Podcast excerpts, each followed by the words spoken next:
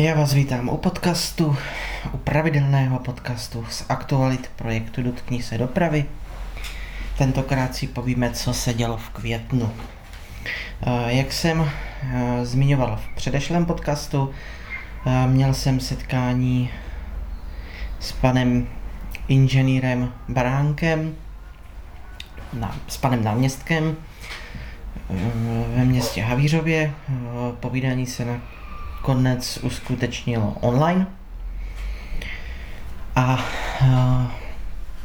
bylo zahájeno hledání vhodných prostor pro zahájení expozice Dotkní se dopravy. V květnu jsem si taky pomalu začal plánovat výjížďky na srazy historických vozidel.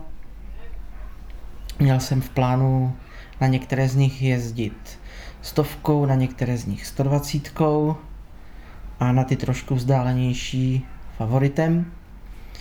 Nicméně mi do toho vstoupili lékaři, protože mi byl na EKG zjištěný prodělaný infarkt, čímž jsem byl velmi nedobrovolně uvržen do absolutního klidového režimu, což je docela hrůza, protože pro mě teda jo, protože já nejsem ten typ člověka, který eh, který prostě pokud nemá vyloženě čtyřicítky, tak horečky, tak prostě já nedokážu jenom tak ležet, čumět na televizi a nic nedělat. To.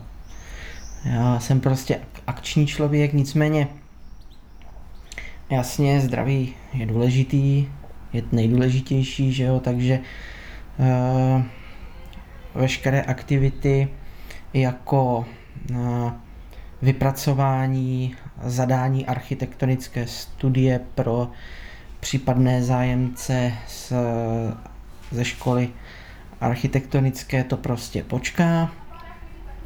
Tomu se budu věnovat, až na to budu mít větší sílu.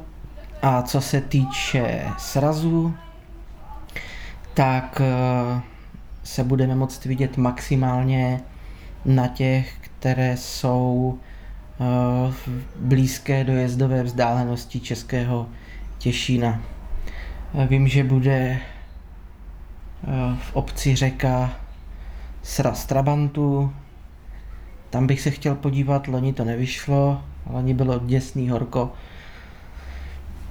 Letos by to mohlo být, to je kousíček, to máme nějakých, jestli 15 kilometrů plus minus a možná ještě najdu nějaké srazy tady po okolí, tak tam jo, tam se jako můžu zajet na chvilku podívat, možná i do těch Paršovic, to je ještě taky relativně blízko, nicméně srazy typu Doxy nebo případně na Slovensku to odložím až na příští rok. To mi neuteče.